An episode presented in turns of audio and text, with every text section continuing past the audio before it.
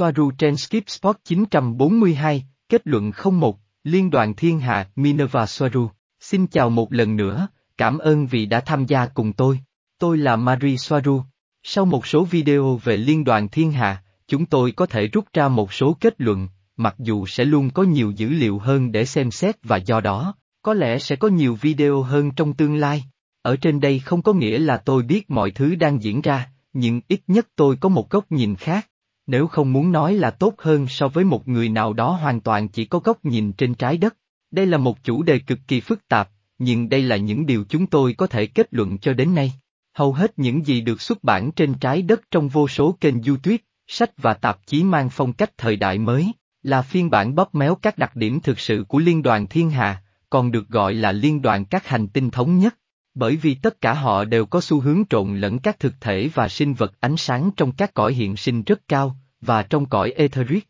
với liên đoàn vật chất, được tạo thành từ những người về cơ bản ở cùng một mật độ hiện sinh như mọi người khác trên trái đất, chỉ là hoặc liên quan đến một chủng tộc khác, hoặc chủng tộc sao. Mặc dù ở trạng thái rung động cao hơn một chút, như nhiều người gọi nó là năm dê. Những sinh vật trong cõi vật chất bên trong liên đoàn cũng đang có trải nghiệm trong một cơ thể vật chất, và do đó họ bị hạn chế trong nhận thức, giống như nhiều người.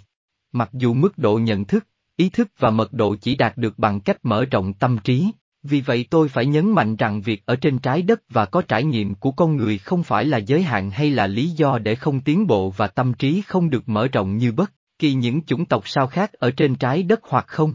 Mặc dù tất cả chúng ta phải nhận thức được rằng một loại cơ thể khác, đặc biệt là những cơ thể trông không giống người, cũng sẽ có một phạm vi nhận thức khác với năm giác quan của nó hoặc bất kỳ số lượng giác quan nào mà mỗi loài có thể có, và cùng với đó, họ sẽ nhận thức được thế giới của mình và môi trường xung quanh theo một cách khác với cách mà người Lyrian hay con người chúng ta làm. Đối với những người mới biết đến kênh của tôi, người Lyrian là chủng tộc sao gốc nơi tất cả những chủng tộc khác có ngoại hình giống như con người đến từ đó, bao gồm cả con người. Họ đến từ hành tinh Lyra quay quanh ngôi sao Vega, trong chòm sao Lyra. Một cách đơn giản hơn để gọi tất cả các nhóm chủng tộc sao trông giống con người chỉ đơn giản là người ngoài không gian, nhưng cái tên này sẽ chỉ được hiểu bởi những người có liên quan nhiều đến trái đất hoặc đã ở trên trái đất. Mặc dù tất cả chúng ta đều được hướng dẫn bởi các sinh vật ánh sáng mọi lúc, và điều này bao gồm tất cả những đại diện của liên đoàn thiên hạ trong các cơ thể vật chất và đó không gì khác hơn là các chính trị gia, với trách nhiệm hướng dẫn trái đất và mọi thứ diễn ra bên trong nó, thuộc về trực tiếp với trách nhiệm của họ. Tôi biết tất cả những chính trị gia của liên đoàn đó đều khăng khăng rằng người thực sự đang lãnh đạo trái đất, chính là người dân trái đất, trong khi họ được hướng dẫn bởi những sinh vật ánh sáng ở những cõi hiện sinh cao hơn, những sinh vật có thể hoặc không thể là bản thể cao nhất của mỗi người trên trái đất, và họ đang biểu hiện tất cả thực tế đó cho chính họ và cho cả tập thể. Đây là một suy nghĩ khá dễ dãi, hoặc cái cớ, được sử dụng bởi những đại diện liên đoàn, những người chắc chắn có thể giúp người dân trên trái đất biểu hiện một thực tế tốt đẹp hơn nhiều cho tất cả họ, mặc dù họ tuyên bố không thể giúp được nhiều hơn. Mặc dù trên trái đất, nhiều người kết hợp liên đoàn vật chất với liên đoàn ở các cấp độ hiện sinh cao hơn, nhưng một liên đoàn thiên hà như vậy, chỉ là một tổ chức ở cấp độ vật chất và được tạo thành từ các sinh vật ở cấp độ vật chất bởi vì các sinh vật ánh sáng và các thực thể ở các cấp độ cao hơn thì không. Họ không tự gọi mình là một liên đoàn và họ sẽ không cần bất kỳ tổ chức nào như vậy. Bất kỳ hướng dẫn nào mà các sinh vật ánh sáng và các thực thể ở các cõi cao hơn có thể đưa ra cho người dân trên trái đất là một chuyện và cách liên đoàn thiên hà hướng dẫn con, người là một chuyện khác.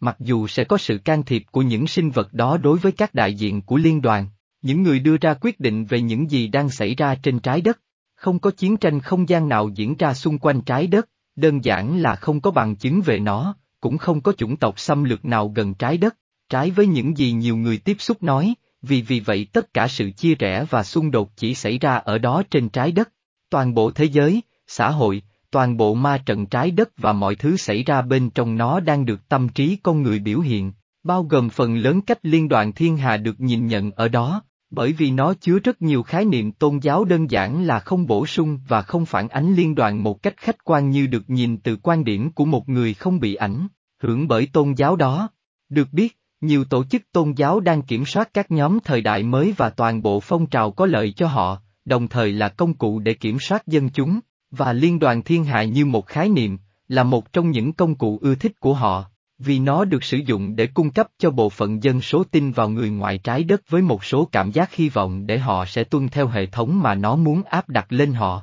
Xã hội loài người nằm dưới sự kiểm soát của những sáng tạo của chính họ, dưới hình thức các chính phủ xâm lược và các xã hội bí mật đã được biểu hiện bởi chính người dân, do họ tập trung sự chú ý vào nỗi sợ hãi và những cơn ác mộng tồi tệ nhất của họ, dẫn đến hậu quả là nhiều điều hơn nữa được biểu hiện. Những người nắm quyền, các chính trị gia, thành viên của ca bang và các hội kín của chúng chỉ có thể duy trì quyền lực của mình nếu phần lớn dân số loài người tiếp tục nghĩ rằng, chúng cần thiết theo bất kỳ cách nào.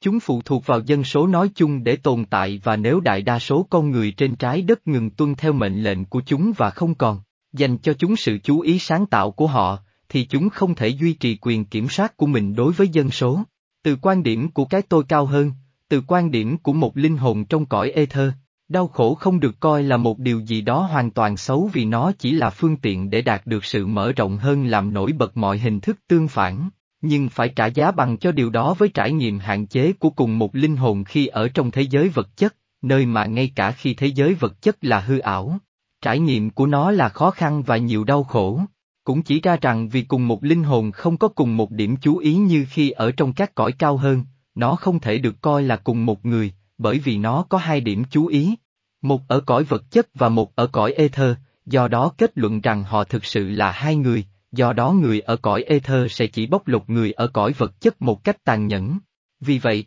ngay cả khi linh hồn từ các cõi hiện sinh cao hơn có thể thấy điểm chú ý trong vật chất, như chính nó, bởi vì ý thức và nhận thức của nó được mở rộng đủ để bao gồm cả quan điểm vật chất, nhưng cũng chính linh hồn đó khi ở trong một cơ thể sống chỉ có thể nhìn thấy điểm chú ý hạn chế của chính nó. Có những hạn chế nên con người không thể biểu hiện những điều tốt đẹp trên trái đất, bởi vì những sinh vật bên ngoài muốn họ có trải nghiệm khủng khiếp khi ở trong thể chất, để được cho là có được kinh nghiệm và sự tương phản dưới danh nghĩa mở rộng linh hồn. Việc liên đoàn không can thiệp vào việc này chỉ có thể được coi là phạm tội hình sự.